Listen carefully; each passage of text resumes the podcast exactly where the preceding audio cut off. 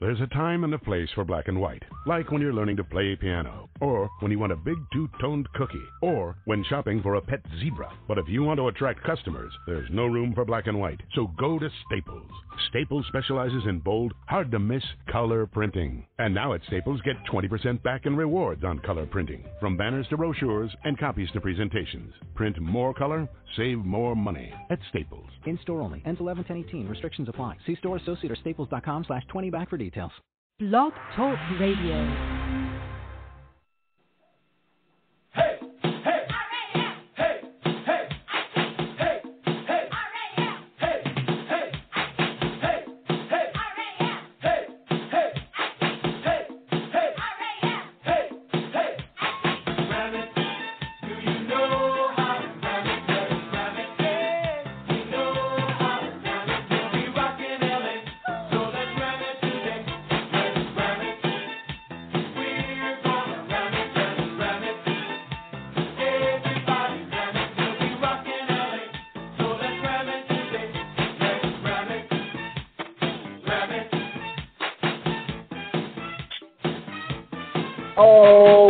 All right. Yippity dude. Uh, yippity yay. What's going on, everybody? It's your boy 3K, as always, in for another night of lovely Turf Show Radio tonight, August 14, 2014, in the thick of the 2014 preseason for the St. Louis Rams. Again, it's your boy 3K. Uh, need you guys to call in later on the show. We're going to have in Jeff Roman, formerly of Rams Gab, and the one and only. Let me check, trying to confirm with him. I think he's going to make it in in just a little bit. Big Will coming in from RamsHerd, Will Horton. Obviously, is going to be trying to join us in the interim while we wait for those guys to get on the show. Uh, going to knock a couple discussion points off. You guys can call us in afterwards. Number tonight, three four seven eight five seven one zero two two. Again, that's three four seven eight five seven one zero two two to call into Show Radio. Uh, what do we got on? I get. I get. First off, let, let's not be naive about this. It's a, uh, you know, it's a Rams podcast. So obviously, when we talk about the Rams, sometimes we're going to have to talk about the city of St. Louis, and it's been a, uh, a difficult week for a lot of people in the metro area. Um, it looks like uh, things are a little bit better tonight. So just a quick note, thoughts and prayers out to everybody in the area.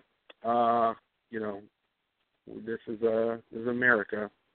You wish sometimes uh, that that that it matched the idea that you have in your head, and sometimes it doesn't, and that's sad. But uh, here's wishing that this is a blip in history that we get right, and that we move on to football and don't have to worry about stuff like this ever again.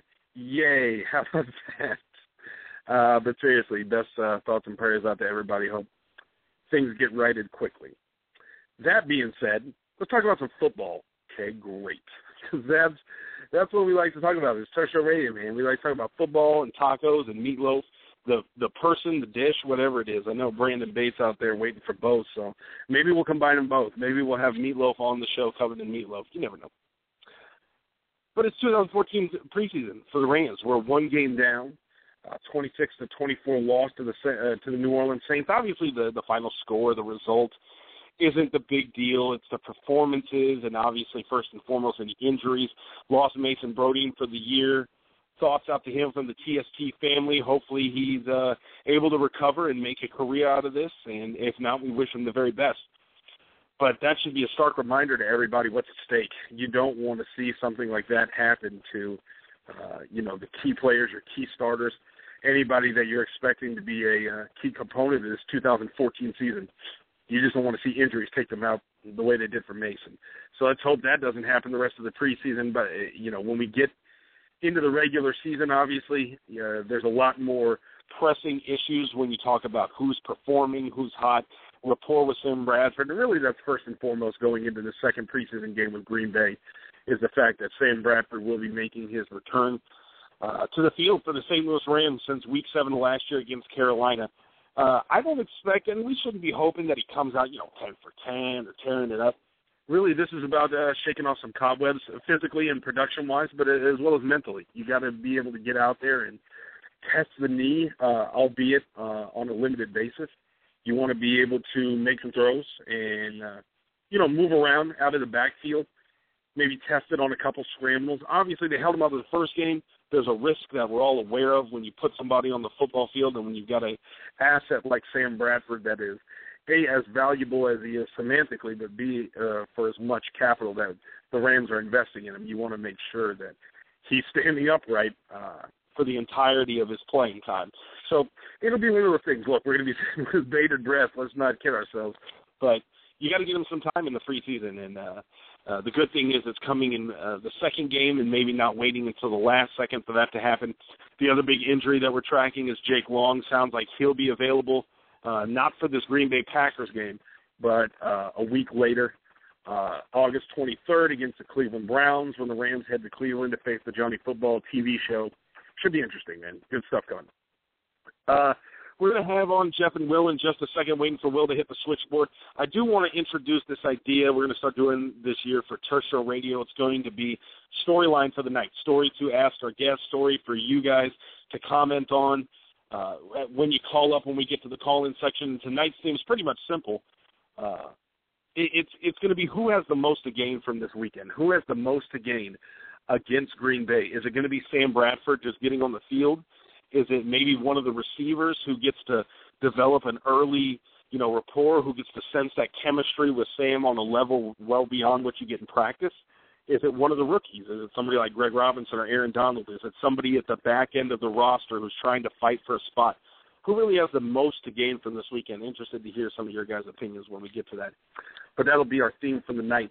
A couple other things we're going to try to get to tonight uh, with Will with Jeff when we get them on is going to be uh, looking ahead to the state of the team, the roster. Obviously, uh, dropped that piece, kind of looking at the 53-man roster and looking at it from a positional standpoint of saying, look, here's what they went with in 2013, two quarterbacks. Is that going to be something that we see this year? The tight ends, you've got an interesting battle even without Brody at the back of that between Justice Cunningham and Alex Bayer to see how that plays out is going to be uh, crucial to figure out because when you start taking up those spots and maybe let's say the less than prime positions, you're looking at special teams and how you want to fill that out either with you know linebackers, cornerbacks, safeties, tight ends, those kind of things. It's uh, difficult decisions coming down the pipe for Jeff Fisher and the rest of the coaching staff. But looking at how they presented those problems and how they approached them, I guess in 2013, if they do it the same way they did last year, then this year is going to be some difficult decisions. You look at the quarterbacks, you look at some of the members of the secondary, and as we watch this preseason, some of those guys are going to have some impressive performances, so it's not going to be easy to deal with. But let's do this. We got Jeff on the line, so let me bring him in, and if Will's able to join us, we'll pipe him in. Jeff, how does that sound? Welcome to Turf Show Radio. What's going on, man? Hey, how you doing, man? I'm doing good. How are you, brother? Jeff, everybody, formerly formerly of Rams Gab. Jeff, what are you doing these days, bro? Uh, I I don't do a lot. I don't do a lot. I'm a I'm a professional Twitter observer.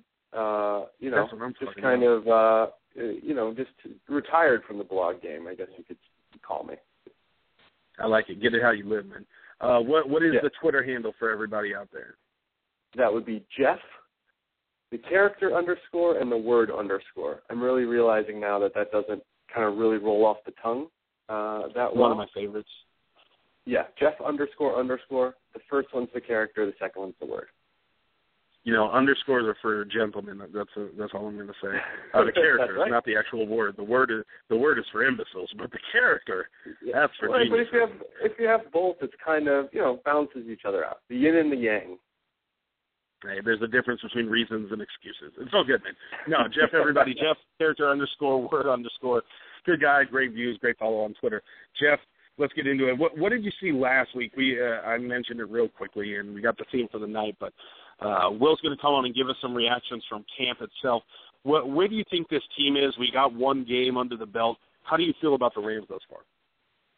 Well, you know the funny thing is, Joe. Like the more I thought about the week one, it it just kept sticking with me a little bit. There was something that was there that I was like, you know, it was kind of a, a regular old preseason game, but it felt a little Sure. bit different. And and once I started thinking about the themes of the game, it felt it felt like Jeff Fisher Rams football, for good and for bad. You know, started out the defense created turnover, the offense scored off that turnover. Other than that, the offense was really hit or miss. They had one other good drive, really.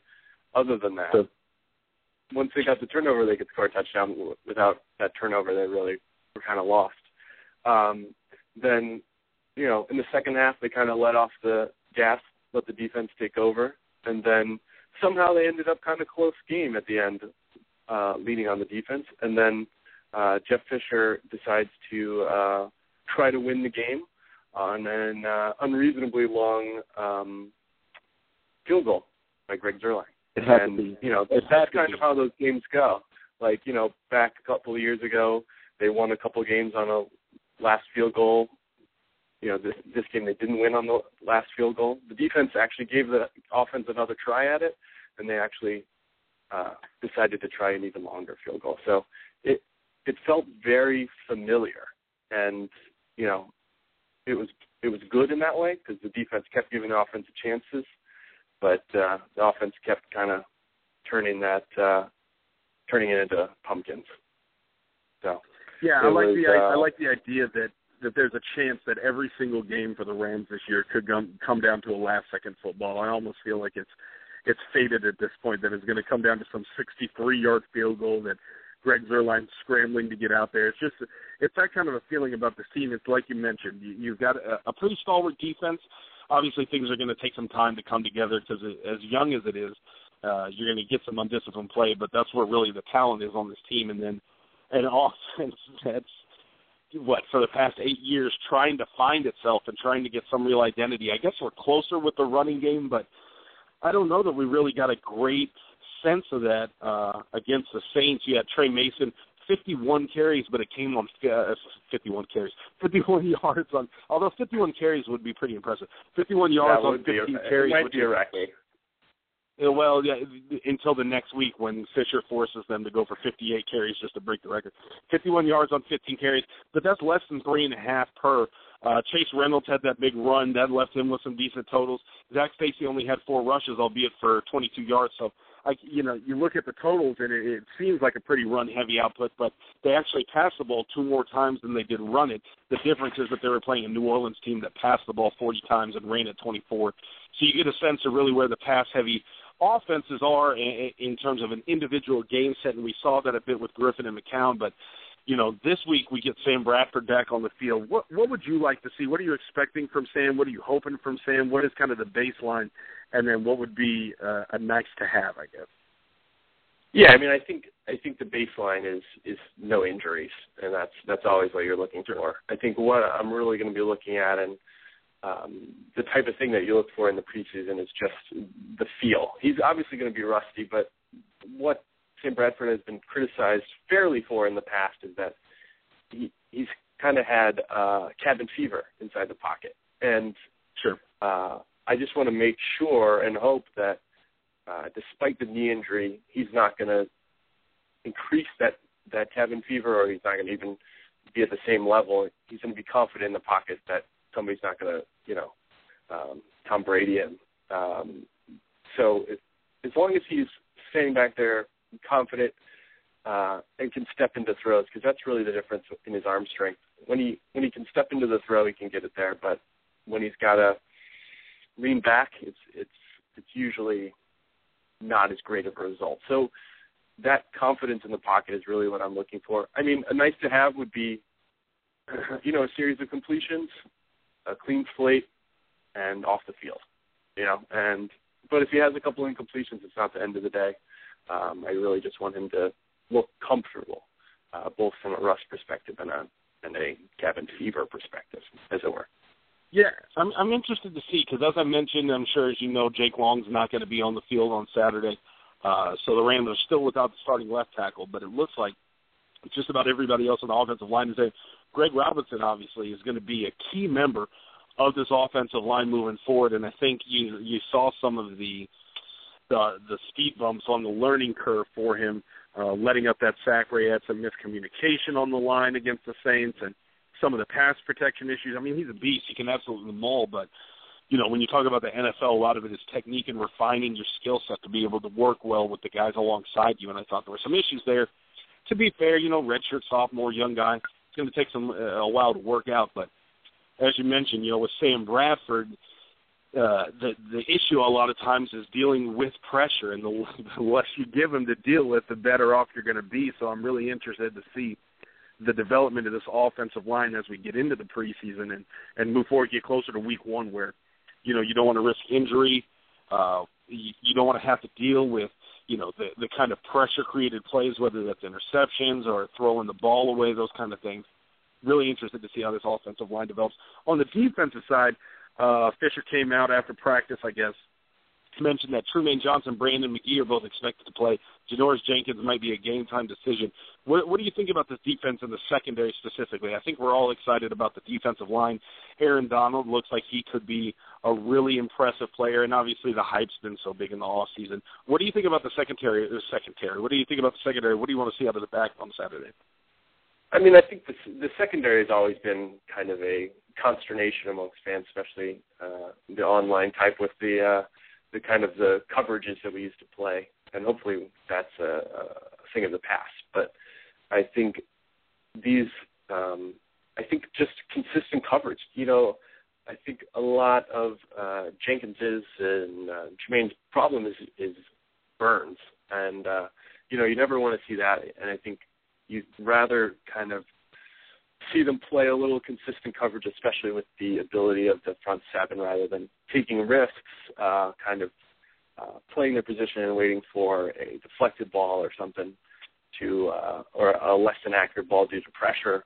Just be in the right place at the right time. I think um, it's it's just so unsettled that I think I'm excited to look at some other guys. I think you know Gaines obviously started last week, and there's um, there's other guys uh, that are kind of waiting for a chance as well. So, um, you know, Mo Alexander absolutely in the in the safety position. That's another position I'm really concerned about. Uh, similar to uh, cornerback, and they have a bunch of bunch of young guys kind of uh, duking it out. And just, I feel like they're just waiting for somebody to kind of develop into that uh, top tier player, and and nobody's really kind of taken that step forward or you know uh, nobody's even really kind of taken that step back, but everybody's kind of staying at the same level. So somebody really needs to distinguish themselves, and um, if they kind of want to take that defense to the next uh, level. Um, and the secondary is especially key if they're um, keying off turnovers. I mean, you can generate sacks and fumbles and that sort of thing from the defensive line, but if you're going to get picks and and start running them back to help the offense, it has to start out in the secondary. So you know, turnovers are so random that I'm not going to look for them to generate turnovers. I just want them to kind of eliminate mistakes back there, which has been far too often we've seen those mistakes. Yeah, absolutely. Well, we got Will on the line. Let's bring on Will. There's Will Horton. I think almost everybody knows him out there in TST uh, land. Friend of the fa- friend of the family, as everybody is that comes on Show Radio. It's Will Horton from Ramsherd. Will, what's going on, man? Hey, it's a beautiful evening in uh in in St. Louis. Actually, I'm in Edwardsville, Illinois right now. Uh but uh it, it's a beautiful evening if you like mugginess and and and crickets and chirping things and this and that. So uh, and it, uh, uh, as far as I know, I haven't checked Twitter in the last five minutes. As far as I know, the city hasn't burned down yet, so that's always that's always. A... Well, you know, when you, when you get down to Louisiana, man, burning down cities, crickets, and mugginess is kind of a, a nightly occurrence, uh, both outside and inside the house. Well, we were talking about the secondary and kind of the uh, the cushion of death, as I like to call it. But you've been out at camp. What have what have you seen from the defense while you've been at camp? What are some other camp observations that that you've got that might give us some information about where the team's going from uh, being there in person?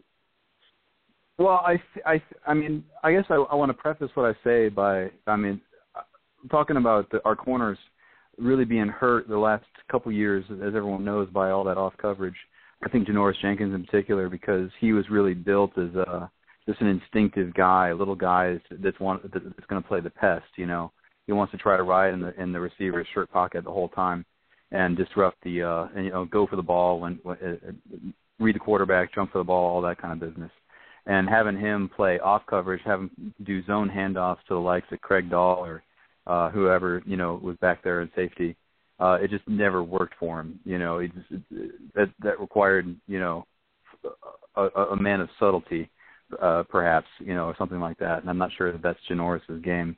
Um, Right. I'm not saying that he's going to be great if you play him in press man, but uh, I think he has a better chance of being successful. Um, the uh, I think that we saw. I, I, I, from what I understand, Gregg Williams definitely prefers to play a bit more physical with his corners. Um, early on in camp, though, it really was not working out in the cornerback's favor. Um, Janoris, in particular, was just getting muscled over by uh, the likes of Kenny Britt and, and, and Brian Quick and these bigger, taller receivers that can just box out a player without even thinking about it. And and you know that, that gave us a lot of hope. You know, hey, Kenny Britt, hey, you know, uh, Brian Quick. I think what we saw yes uh, Tuesday when I w- went down there to practice was the cornerback starting to fight back a little bit, uh, getting hands on balls, getting dis- disrupting the receiver as he tries to come down with a catch, um, being more more of a pest. And I think that the they started to play a little bit more even with each other, and I, I, I took that as a very good sign that that uh, this group is starting to develop a little bit of an attitude. Um, I definitely think that a, a guy like Lamarcus Joyner, with his uh, with his presence on the field, is his inability, I mean, he, he he'll take on Zac Stacy head to head, you know, and he'll try to and he'll you know do his best to bring the man down. He hits like a like a like a, a very small but very powerful truck, I guess you could say. Um, so that's exciting. I mean, I I, I want to say there's going to be some attitude there. Um, but uh, you know, to get to what Jeff was saying, and I heard a little bit of what Jeff was saying there. Um, are we going to eliminate mistakes? Are we going to get consistency? I don't know. You know, I mean, I'm not sure that that's what this defense is going to excel at. I think this defense is built for the hanging in games and, and then making splash plays. You know, making the big turnover, trying to get you know, and and and as and, and I agree with Jeff entirely. I mean, I don't know if that's a very smart, you know, game plan uh, uh, in the backfield. Um, you, you can't count on that happening. Uh, you can't count on the quarterback making mistakes, uh, especially if he's an upper tier guy. Um, but uh, that seems to be kind of where this team is, what this team is built for right now. Yeah, it's going to be interesting. I think as we move through the uh, preseason, mentioned the Saints obviously didn't get a look at Drew Brees. Uh, we'll have to see. I don't. I don't think. Have you guys seen? Is there anything about Aaron Rodgers? I, I I'd be surprised if he plays. Um, I haven't seen anything. But then you get into the back half of the preseason. You got Cleveland and Miami. Obviously, expecting a bit from Hoyer and Johnny Manziel uh, next week, and then you've got Ryan Tannehill, who's impressive in year one. Obviously, uh, maybe not a world beater. But then you get into the regular season in those first couple weeks with Minnesota, Tampa Bay, and Dallas you got to expect that this defense is going to be able to create some opportunities. Just to catch you up, Will, Jeff, uh, since I got into a bit of it with Jeff, what, what are you expecting from this Packers game? What do you want to see, Will, from the Rams? Defense, offense, Sam Bradford, offensive line, whatever it is. What, what are you hoping to see? Well, I thought it was interesting uh, last week's game. Uh, Gregg Williams played a very vanilla defense in the first quarter. He was very passive.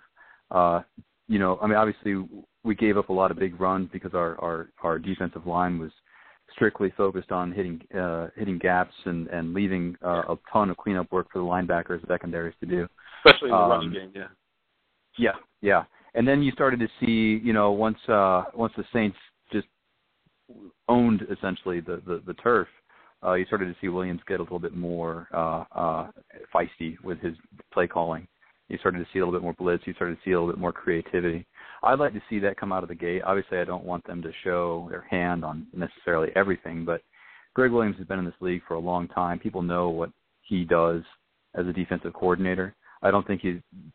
I don't really buy into the whole hide everything in preseason or you know secret plans for Tavon Austin, you know all that kind of business.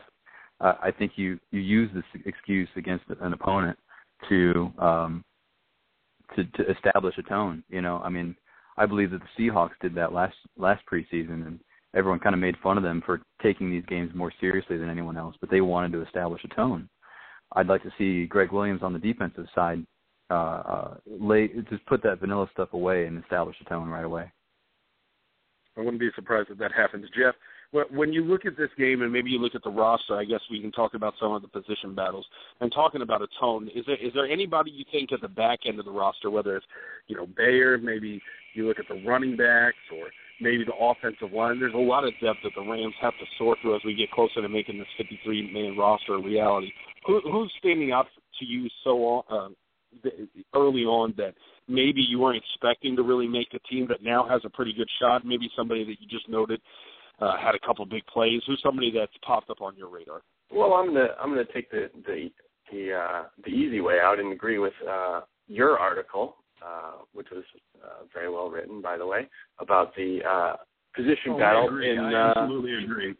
Yeah, uh, the the I think there's a spot open at wide receiver, um, at, at least for the first four games, and I think um, the, Mr. Emory Blake uh, showed himself a little bit in the fourth quarter um, with a couple of catches, and yep. he's uh, he's kind of a guy that's sitting back there that's a little bit.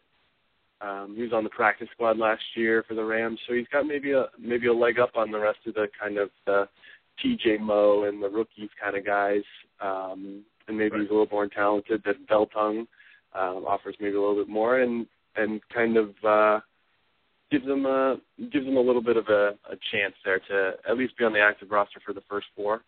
Um, and it, and if he impresses on special teams, you know, keep himself on the roster. Yeah, he's definitely got an avenue to make it. Will, I wanted to bring up another wide receiver since we're talking about wide receiver spots. Mardy Gilyard. I'm really impressed with this guy's doing in camp. I really think he's got a good chance of making this team. What do you think about Gilyard's chances this year? Wait, what? What year is it? it's 2014.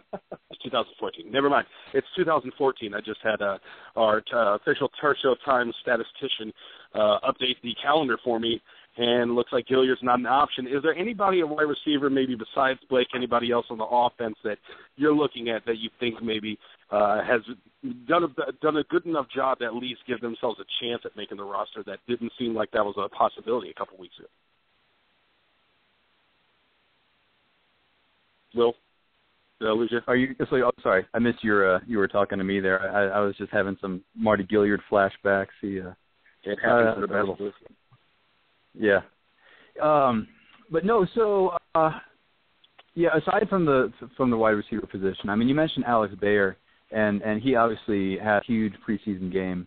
Um, you know, and, and and Justice Cunningham, meanwhile, had the kind of game that you know you just want to forget. I mean, makes make you want to think about another line of work kind of kind of thing, or just go home. I mean, you know, but obviously he's not he's, he's not going to do that. But uh, uh, uh, it, that was a really disaster game. It really opened the door for somebody to creep in in that fourth uh, fourth tight end.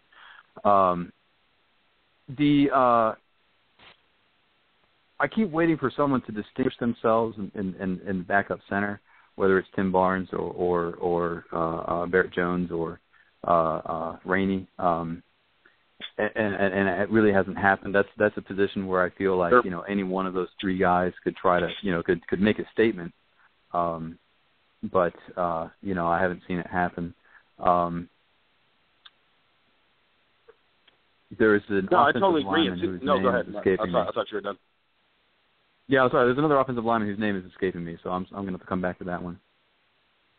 Yeah, it's interesting. There's a couple names on the back end of that offensive line. I think you know the the Rams are pretty much locked in about six, seven deep. But the, you know if you look at it and assume that they're going to hit nine people, maybe even ten on that offensive line, there's a lot of opportunity for some guys to make you know a showing, and that's really what the preseason's for. I look at it same way. Uh, you know, we were talking about the secondary.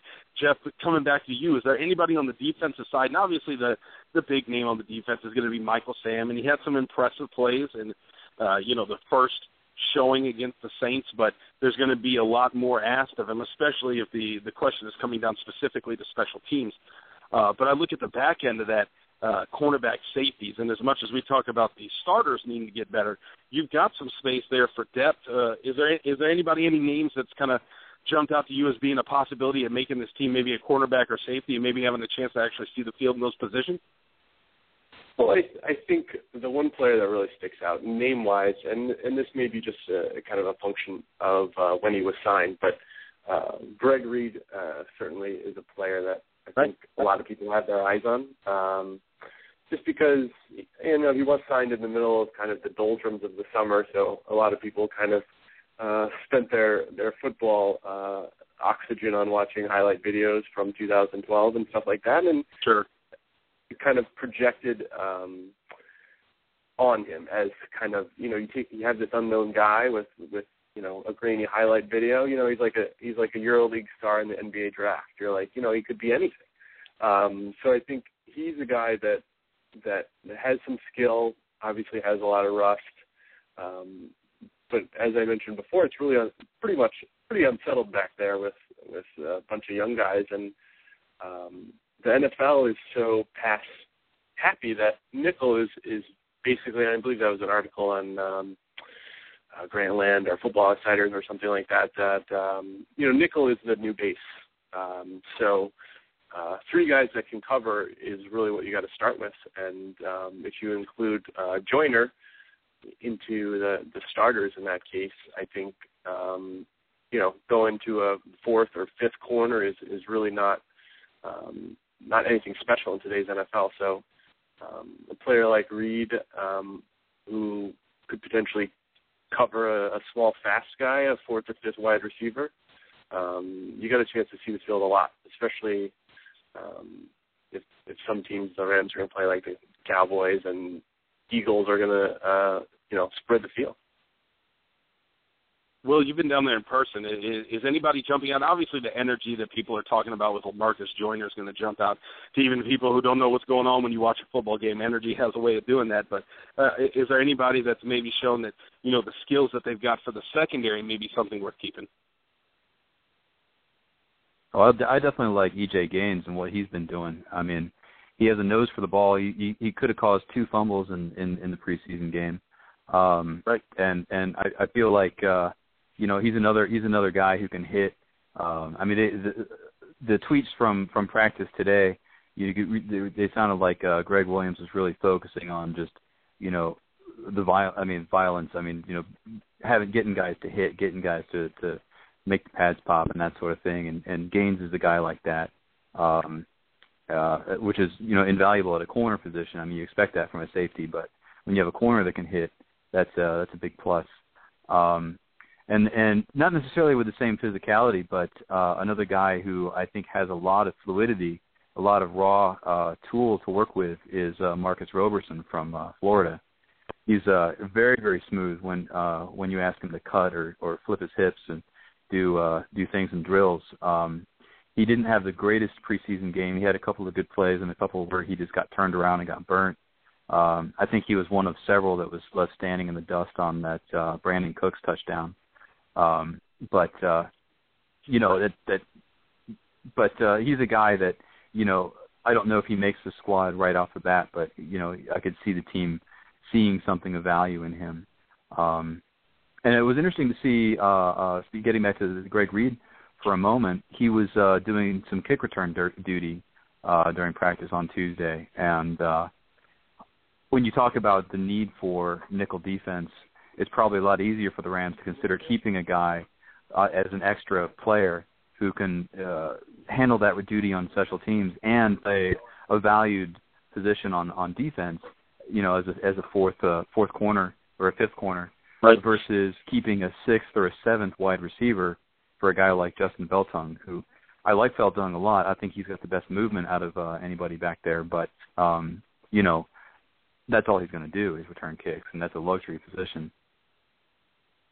Yeah, it's a difficult value proposition because you're talking about um, you know, everybody remembers the big plays that uh, come on special teams, but they're so limited that it's almost you get one chance, two chances to make a big play on special teams, and then kind of be invisible the rest of the season. Versus somebody who can slowly put in, you know, quality work as a reserve uh, secondary member and maybe get three, four plays a game where, you know, as long as they hold down their role, it, maybe has a bit more impact. It's difficult. It's difficult to sense that from the fans, especially you know the way we react to things. And obviously, whatever happened the last game was the most important game of all time. And you know, somebody screws up in the last game, and ah, screw it, cut them. Uh, you know, it, it, it's difficult to, to assess the long-term value, but uh, I, I'd probably agree with you that the chance that somebody has to make as a quarterback on on the team is probably going to outweigh what they might be able to do in special teams. It's interesting to think about the whole violence and the hitting thing. Obviously, this has been a team that's largely been without an identity for a long time. Do you guys think, uh, you know, looking at Gregg Williams, let's go back to you, I guess. We'll, we'll play, I'll keep flip flopping back and forth between you guys. Jeff, you know, when you talk about the hitting and the physicality, is that, it, it, do you think that's enough maybe to get the Rams over the hump and maybe into the postseason? Is it is it enough maybe just to have an identity as a physical team? And you, you know, you got a sense of that last year that this was a Rams team that even though you know we weren't all that successful, last in the division, albeit with not a pitiful record, that maybe this was a team that people didn't want to play. Is that something maybe that's that's getting more pronounced and something we, we need to see more of? Yeah, I, think you're you definitely hit on on something that the Rams finally kind of um, discovered. Uh, you know, discovered being a, a nice term for them, stumbling upon uh, yeah, run first, keep it simple, play good defense identity towards the second half of last year. Um, I think Gregg Williams definitely adds to that um, kind of the teeth uh, of the team. Uh, as Will alluded to, you know, um, it, it seemed like he was following orders, keeping a vanilla defense, and then he just got mad and started blitzing uh, during the preseason game, which you know, I think that's that's certainly not a bad um, situation to be in. I mean, everybody knows you have a corner blitz and a linebacker blitz and a, a gap blitz, so you know, showing those things is not necessarily showing your hand. Um, um, but I think he brings that attitude uh, and that uh, stature um, that the Rams haven't had in their in their defense, even though they've been good. Um, that that kind of respect level, and that's that's really what it comes down to in the NFL is that uh, you know they'll respect Gregg Williams' defense because they've seen Gregg Williams' defense before, and they know that it can be good. Whereas the Rams' defense is good, but they're like, you know, what is it? You know, are they blitzing? Are they playing off? Are they playing zone? nobody really knew. So I think that that kind of gives them an identity as a blitzing team and, uh, sure. and kind of a rough and tumble physical uh, defense, which is good. Um, I, I think the only thing that kind of um, sours that a bit is that um, you kind of, you kind of feel like uh, 98 degrees in the in the boy band race. You know, um, the 49ers, the Backstreet Boys, uh, you know, then up comes along NSYNC, uh, you know, and then the Rams are kind of like, well, you know, we've seen these guys before. They they play good defense. They're tough. They you know get in people's faces. So, you know, uh, we've kind of seen that before. So that's the only thing so, that kind of sours the identity to me a little bit is that it, it feels like you know just another team out there in the West. You know. So are the Cardinals O Town in this extended metaphor? Yeah, I'm really uncomfortable where this analogy is going, guys. I don't, I don't know. We, we, this is new ground. This is new ground for Turf Show Radio, and I want to act like I don't understand the analogy, but it feels all so real. The 98 degrees of the NFC West is just, oh God. But then I, you know, I'm old enough to know Menudo and New Edition, and I don't know. Maybe that's the Peyton Mannings and the Tom Brady's of the league. Will is is the idea that that there's an identity of that physicality and aggressiveness. And I've got this I've got this picture in my head of Gregg Williams, you know, midway through the third quarter, kicking a random clipboard and just saying ah screw it, and not actually saying those words, but saying something less family friendly. Um, and, and just going in, in into you know super saiyan mode and saying, you know what, let's just go out there and inflict some pain on people and do the kind of things that saw him get kicked out of the league for a while. Is there a feeling that you're you're sensing that the Rams are a little bit different in personality? Now, obviously, that bubbled up. I mean, everybody remembers the Carolina game last year, and there was always this refrain of the Rams are are doing a lot of talking but not really getting results. But a lot of times it felt like those, you know, it's a team game that maybe the defense had uh, that kind of mentality and that kind of attitude, but the offense wasn't keeping pace. Is there maybe a sense that this is something bigger now that it's that it's really a team that is getting more aggressive and more physical and more uh, what what's the word? More 98 degrees. I don't know. you know, a team that that really wants to come out and punch you in the mouth. Okay, so you just put 98 degrees and punching somebody in the mouth in the sentence together, but not in the way that I would normally have expected. Well, um, all I um, know is every time yeah, I think of 98 degrees, I just want to punch somebody in the mouth. So there you go. Okay, there you go. Uh, the so yeah, absolutely on defense. I still don't know on offense. I mean, I look at our core guys, and I don't see that punch you in the mouth attitude, um, except for maybe Greg Robinson, who will smile the entire time. I mean, he'll call you his best friend as he throws you to the ground, you know, and pick you back up again and invite you to Thanksgiving but you know, uh, you know, so I've kind of Jonathan Ogden had had the reputation of being the same kind of guy. I mean, a uh, a smiling giant that would just destroy you flat out, you know, every day on every Sunday.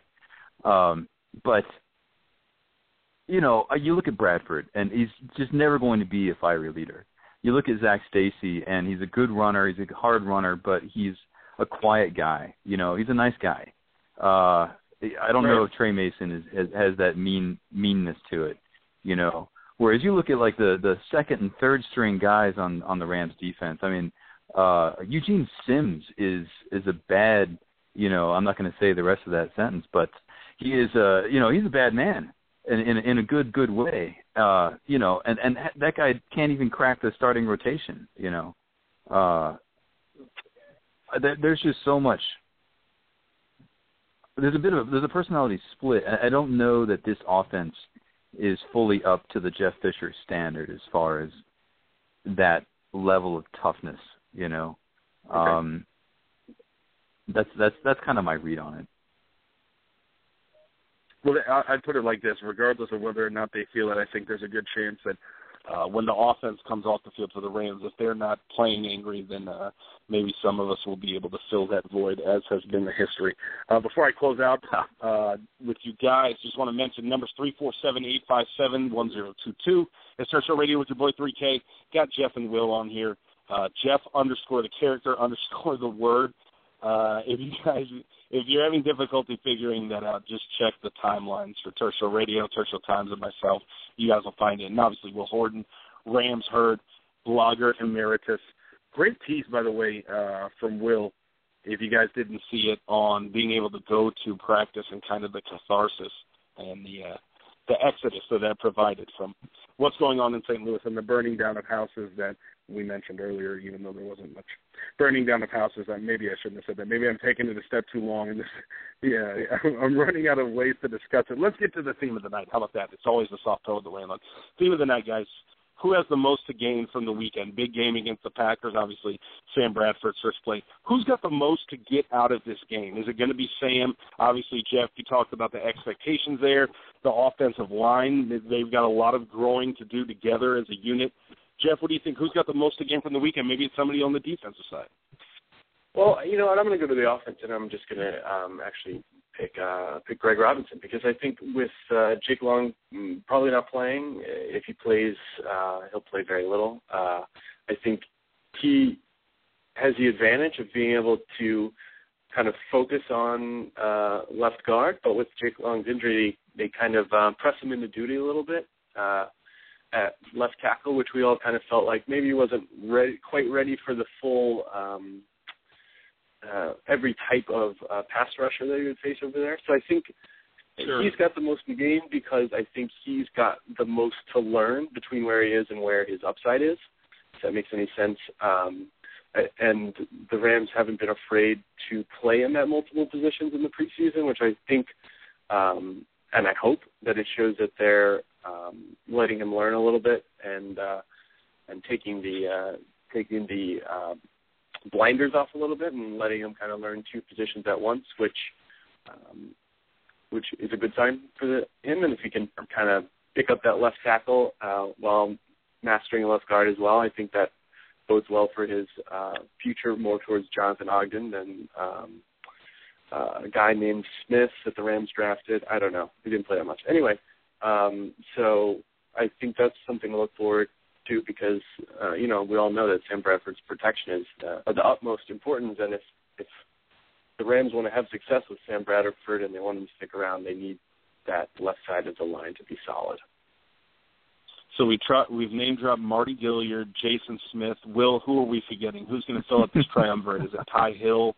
Is it Klopp? Well, you know, I I, you know, I, I, I, I don't think you can overlook, you know, the difference that uh, Sam Bradford's going to make in this offense. You know, taking over for Marc Bulger. I mean, you know, it's just, you know, he brings a whole new dimension to this game, in my opinion. He, uh, no, I did, I did, I do want to no, appreciate failure. Drill. Yeah, I do want to appreciate failure drill, who name dropped Dane Looker in the uh, in the show open thread. That's an impressive reference, but well you know, done you have you have an opportunity to create some PTSD flashbacks with some of these names. Will let's look forward to maybe more yeah, yeah. times. Well, What I'm going to bring up some more. think- Go ahead. I'm going to bring up some more. PTSD for people because I think two guys, two guys that I think have a lot to gain uh, in in this game are Brian Quick and Stedman Bailey. Quick didn't get a Sure. chance to play last week, or you know, it, it, it was what it was what little he did, and he didn't do. I mean, he, he was really didn't get a chance to make an impression. Um, Right. Yeah. So, but that was after a pretty strong opening couple weeks of camp, and uh, then he had he had a little, little bit of a setback, couldn't practice for a few days. Now he's back. Bradford is in uh, for you know some period of time, and it would be nice to see him make a play there. Um, Bailey has been catching everything, and he was an obvious star uh, in in in last week's uh, preseason game. And he's a guy that you know I've been high on for quite a while. He obviously has a very small body of work when it comes to actual NFL production, but he just he has that end of route ability that is has been really rare on this team to to Right. do the wiggle, the hip bump, the the the shoulder, the whatever it is, the slow up or the speed up to get to the ball in in a way that his defender cannot. Um, he he has that ability, and and he's a guy that when when people are looking at the Rams schedule and they're forecasting seven or eight consecutive losses from you know week four to week uh, ten or twelve or whatever it is, um, Bailey is going to be coming back off of his suspension, and if he can build up chemistry week two, week three, week four of this preseason, and then pick that up right where it left off, that he can be a difference maker that uh, gives the offense an advantage, an unexpected advantage in that really really tough part of the schedule. Yeah, I'm, I think what's interesting when we talk about the wide receivers, the fact that Sam's coming back. I'm interested to see how they cycle through these guys, especially when you throw Kenny Britt into the mix of guys that are coming back from last year. You go back to early in the season, uh, especially weeks like uh, I think it was weeks two through five, and Austin Pettis was maybe the guy that had the best on-field chemistry. It looked like with Sam. If if he's Mhm. being pushed out by this contingent of let's say Kenny Britt, uh, obviously, Tavon Austin is going to have to get on the field with uh, the ones a lot of the time, especially when we get to the regular season. But you've got, you know, uh, Stedman Bailey and Chris Givens. It, it's going to be interesting to see, you know, how do how do those guys form a relationship with Sam? Is Brian Quick, like you mentioned, is he is he going to be able to finally get on the same page as as Sam Bradford, where you've got kind of what you saw just for a half second that didn't go perfect, but still got the play done was that seam route from Jared Cook early on, and it, it, Mhm. it, against the Saints. And it, it, for everybody that saw it, if you notice, the throw was seemingly behind Jared Cook, but like Marshall Faulk and Torry Holt were explaining on the on the telecast, it was because Shaun Hill was kind of dropping him into space in the zone, and Jared Cook was running through it. That's one of those little small things that when when you make you know what was it a 20 yard reception okay it's not the worst thing because you're able to pick up the the yardage but when you get into the regular season and you're talking about start you know starting caliber guys everywhere that can be the difference between a reception and a drop or a reception just you know a screwed up play you you've got to have everybody as as connected uh and it's really about a game of inches to have them connected to know that this is that minute space that I'm going to have to be at. This is the minute space that the quarterback is going to throw it in. This is that minute space that the defenders aren't going to be able to get to. I'm interested to see how that plays off. Uh, you know, manifests itself against the Packers and who's really to establish maybe some some tempo and some chemistry with uh, Sam early on. It's going to be interesting stuff. Um, and then beyond that, Yep. Cleveland Hey. and Miami, the two. No, go ahead. I'm, I'm sorry. I just, I just got to. Unfortunately, I meant to preface my last comment by saying that I have to drop off here um, a, a little early, a little earlier than I'd like to. Um, but this is a treat. I love getting on here and talking football with you guys. Uh, I just unfortunately have to cut my evening short here just just a just a bit. It's all to the good, man. Hey, I will say go Rams. Awesome. Perfect. Hey, it's Turf Show Radio friendly. Will Horton, everybody from Rams. RamsHerd. Thanks, Will. Appreciate you coming on, Jeff. You know, we've got these last two games coming up after the Packers game. Uh, as I mentioned, Cleveland and Miami. Roster cuts ahead. Uh, you know, the injury thing is always going to be big. We talked about, you know, the fact that they're establishing an identity. G- give me one name that maybe you're high on that you wouldn't admit to friends, but you're willing to publicly admit on Show Radio. It, and you know somebody on uh, it doesn't have to be as wild as Isaiah Pead, but maybe somebody that you in your heart really believe for whatever reason it could be completely irrational that this is somebody that's either going to make a big jump and make make the team and have a role, or is it going to be somebody that's going to jump up into starting caliber? Who's somebody, and maybe it's Sam Bradford. There's a lot of people that think, you know, finally, finally, that this is the year that Sam Bradford kind of explodes. Who's somebody that you have in your heart that you that you feel is going to make a big leap forward over these next couple of weeks? Well, you know, I think I think um, and be as crazy and irrational as you. You can pick. feel free to pick somebody off the back of the roster, bro. Well, you know what? I'm I'm actually gonna um, I'm gonna I'm gonna cheat and choose two guys. The first guy I'm gonna choose is is Barrett Jones, who I feel like is the player that uh, since he's been drafted has kind of been the guy that's be like, oh yeah, that guy is gonna be great in like two to three years. And been one year he didn't play. He's kind of buried almost behind Tim Barnes, but we know that Scott Wells is kind of aging out of uh, the Rams' offensive line here in the next couple of years. So he's he's kind of a guy that's like he that step forward has to be coming here at some point. and it's just one of those things where it's like, will it happen? And uh, I, I'm I've I've always thought that he's going to be a starting caliber center in the league, and um, I, I feel like this is hopefully not the year that we find it out because uh, I'm hoping that uh, there's not enough injuries to the offensive line that we see him from a day-to-day perspective. But um, sure. that uh, and that that's the unsexy side of of what and the sexy side is that I'm going to pick Tavon Austin because. And this may be just because I watched the Tavon Austin highlight video before I called up, but uh, he's a West a West Virginia highlight video or a Rams highlight? Video? No, a Rams highlight video. Dare I wow. say? Uh, from from last I'm year. I'm surprised you didn't and, come uh, in more depressed. Sure. and, and you know what? Maybe just because I watched the highlights and nothing else, but I feel like he, we, we know exactly who he is. He, he's a guy who's, who's highlights and nothing else. Um, and I think that's the kind of player that the Rams need on offense. Um, their offense is super boring, super yeah. conservative. Yeah.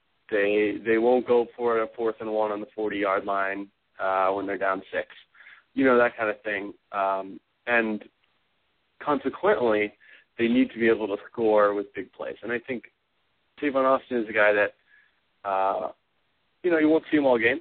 Then he'll catch a 60-yard touchdown, weaving through a million defenders, or he'll or he'll um, return a punt you know, from the two yard line when you're like, let it go out of bounds, dude. Uh, and he just turns it into a touchdown. So I think he kind of, despite the whole Spanish thing and the, you know, Torry Holt saying that he's been quiet and the whole Tay awesome thing, I think that he's exactly what you'd expect from watching his highlight videos at West Virginia. And watching him at West Virginia is that over a full season, his second year, I think – the Rams will either find ways to get him involved or he'll be involved just through getting the ball in space once or twice in a game, and that's really all that's necessary.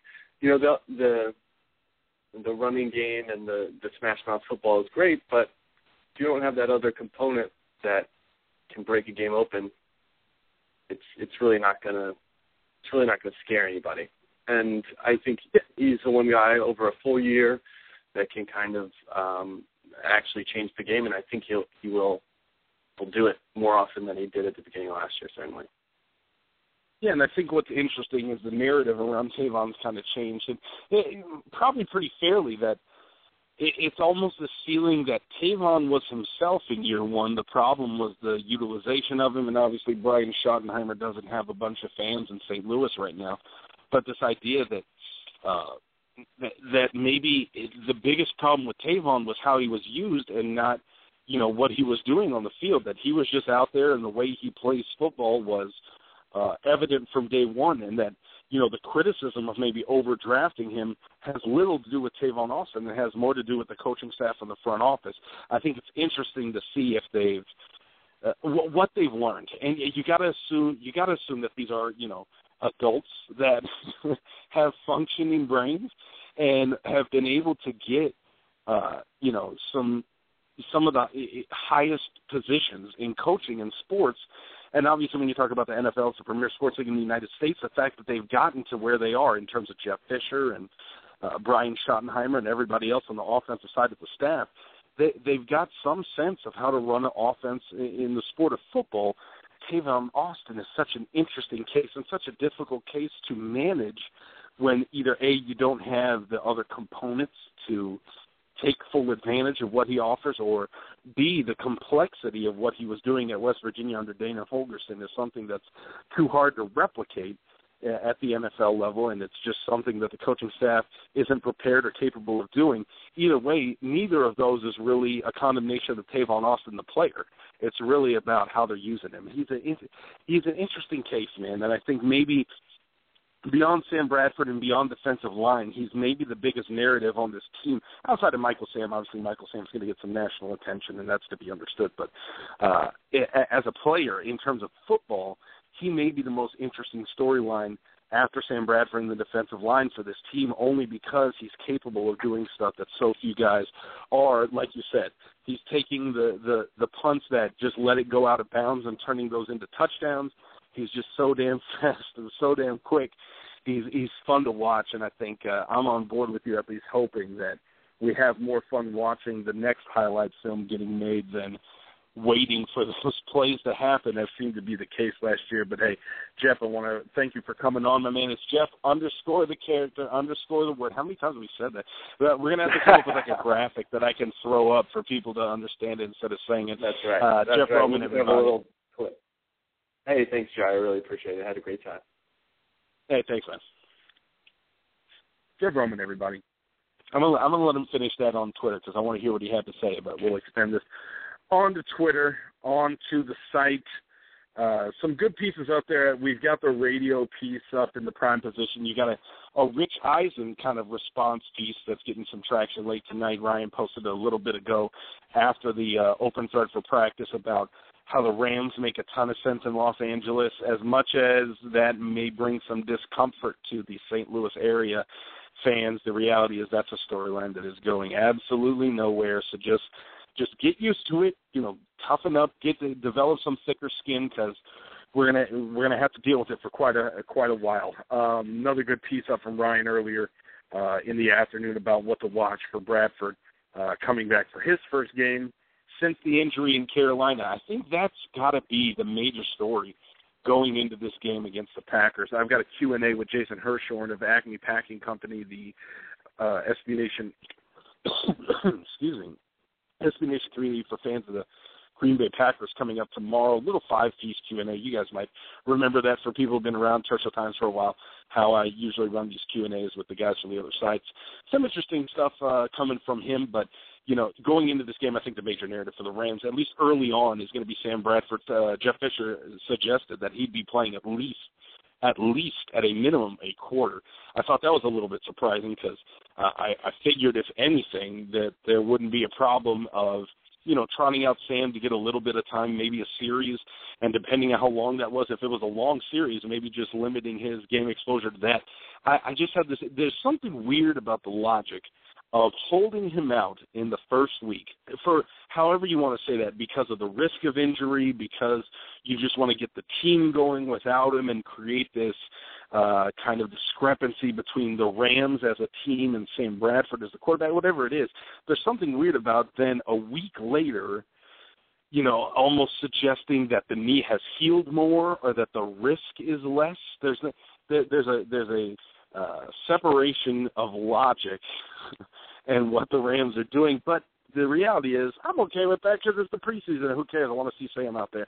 So let's throw logic out the window. Get Sam some reps. See who he connects with on the wide receiver side. Uh, maybe there, there's a good sense of the offensive line stepping up, knowing, look, this is the franchise quarterback. Not saying that they weren't trying to protect Shaun Hill. Not saying that they weren't going 100%. But you know, you put Sam Bradford behind the line, and every single one of those guys knows you can't screw up. This is, you know, uh, such a huge part of what this franchise has poured money into. that you get you've got to do whatever you can to protect him on the offensive line. So seeing that offense operate, getting a sense of the defense. Obviously, it's a little bit tough because you know you've got a couple injuries that you're dealing with there.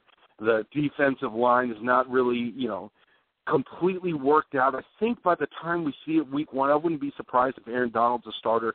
Uh, the skill set is just off the charts, and I think the more he gets on the field, the more coaches are going to say, "Look, we've got to get this guy on the field to start." However that however that happens, uh, I, I would guess it happens right alongside Michael Brockers, and you you got a foursome of Chris Long, Robert Quinn, Michael Brockers, and Aaron Donald that about 30 out of the 31 other teams wish they had uh, instead of their own defensive line. And then figuring out what's going on in the secondary. And, you know, the reality is it's the second preseason game. A lot of this is going to be about depth, starting to trim down the roster. Uh, cuts are coming up relatively soon, not the full cuts down to 53, but you got to start trimming soon. You're starting to see some of that, obviously, for anybody who caught Hard Knocks this week. You saw, you know, the the business side of this, and it's not fun. Nobody wants to see it. Um, but the reality is, you got to start getting down towards 53. And as much as we have a sense of maybe the top 35, 40 who we know are going to make it, there are spots at the back end uh, up for grabs, and that'll be something. I know uh, almost everybody saw that piece looking at the numbers, the uh, 53 man prediction for the uh, roster. That'll be something that we update and track throughout the preseason because I mean, that's really what the preseason is. It's getting everybody ready. It's getting tempo ready for the season, and it's cutting this roster down to 53 people. Uh, we're coming up on the end of the show. I did want to mention, though, if we're at the end of the show and it's Show Radio, that means one thing, man. College football. College football. We are two weeks away from the opening. You you could almost call it the beginning of the 2015 NFL draft season because that's what it is for NFL fans. It's the beginning of tryouts. It's the beginning of the the audition series for everybody who's on tap. excuse me, to make that 2015 NFL draft. Uh, it's it's a great slate, man. I'm only mentioning this now in case we get caught up next week, and we don't get a chance to talk until the 28th. Because guess what? There are games on the 20. They're two weeks from today. You've got Texas A&M at South Carolina on the newly minted SEC network. Check your local provider for listings. I can't believe I just said that. And at eight o'clock, you got Boise State against Ole Miss, a game that's uh, going to be played on the neutral site at the Georgia Dome in Atlanta. Great games. You got some other games obviously going on too. You got about a dozen games on Thursday, two weeks from tonight. But A&M at South Carolina, premier talents. You got Cedric Ogbuehi, uh, left tackle now uh, for Texas A&M. They've even got you know two or three other guys on that line that I think could be drafted in the 2015 draft. A couple guys on the defensive side that A&M hasn't really you know been known for its defense. They've got some young guys now that someone's there and recruiting that maybe through the pipeline they're going to take a couple of years to really develop. We'll have to see.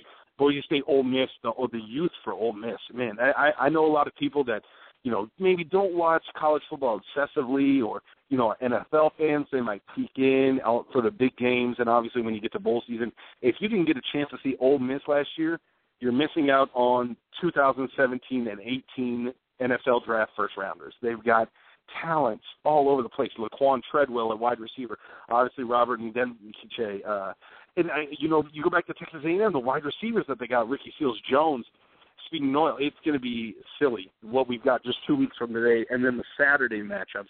Just think about some of these Saturday. This is the first week of college football. Here's what I've got. Uh, I'm working on the watch list right now for everybody who doesn't watch and says, okay, I've got some time on Saturday. Uh, maybe I want to turn on this game. Who should I be watching from an NFL standpoint? I'll have the watch list on the blog before then. But think about this for your day.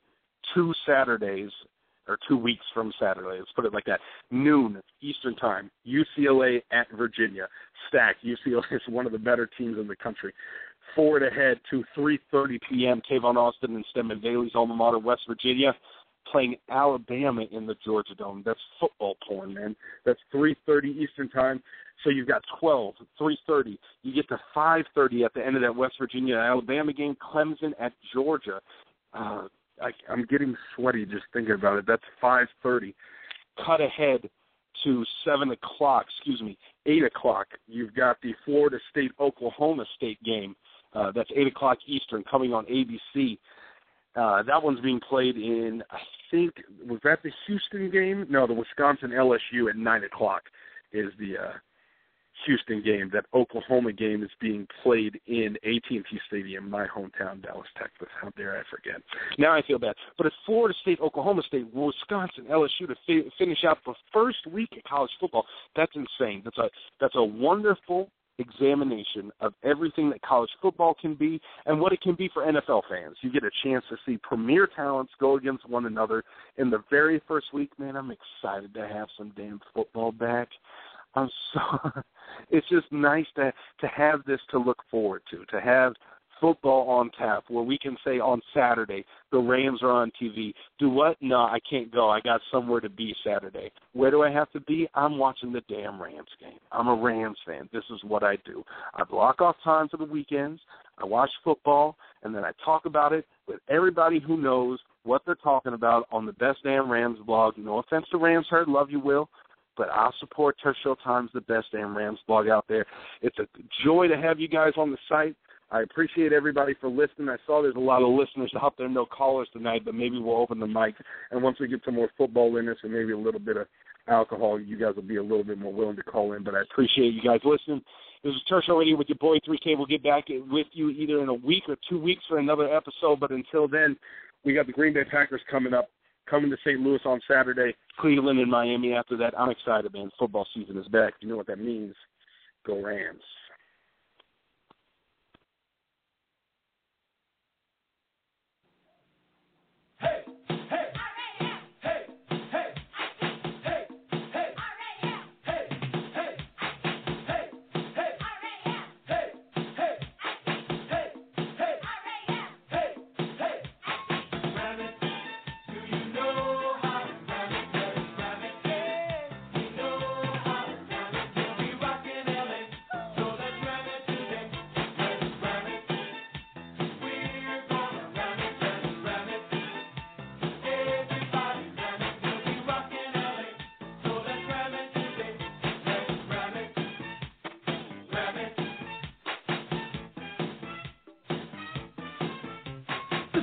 Bad Jackie and I'm starting this off. The Rams get down so nobody scoff. And don't you worry, cause the Rams are rapping. When game time comes, we'll be back to zapping. We can't sing and our dance is not pretty, but we'll do our best for the team and the city. So get on your feet and clap your hands. Let's ram it right now with the LA Rams.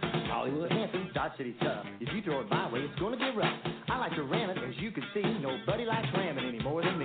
They call me Jeter, nobody dresses sweeter. But under this cool is a quarterback mistreater. I come from the end, looking for the sack. I don't stop coming till I put them on the back. This limousine with my moves are like dreams. They call me the demon on special teams. I know how to rock from the toes to the head. When I pull the trigger, I'll knock you dead. I'm a mountain man from West VA. They call me Herc, and I came to play. I learned long ago to ram it just right. You can ram it all day and ram it all night.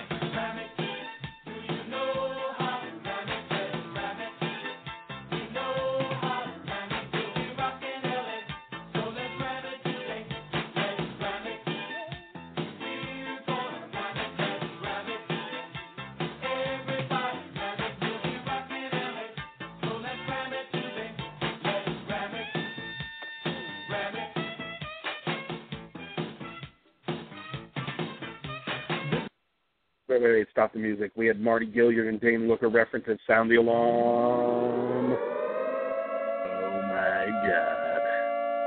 Mardy Gilyard and Dane Looker. Garrett Gilbert. It's the triumvirate of football spectacle. You guys asked for it. You know you got it. See you guys next time. Go Rams. Hello, I'm Spencer Hall from SB Nation, and I want to tell you about my new show, It Seemed Smart. It Seems Smart is a show about people doing things that, for some reason or another, seem smart at the time. Those things might include doing a little cocaine and driving a bike up a mountain. Or, I don't know, maybe racing 100 miles per hour across the country in the middle of the night with no one's permission. Or even stealing a bat from an umpire's room in a Major League Baseball park. Check it out, and if you like it, tell a friend. I'm Spencer Hall. Don't do anything smart.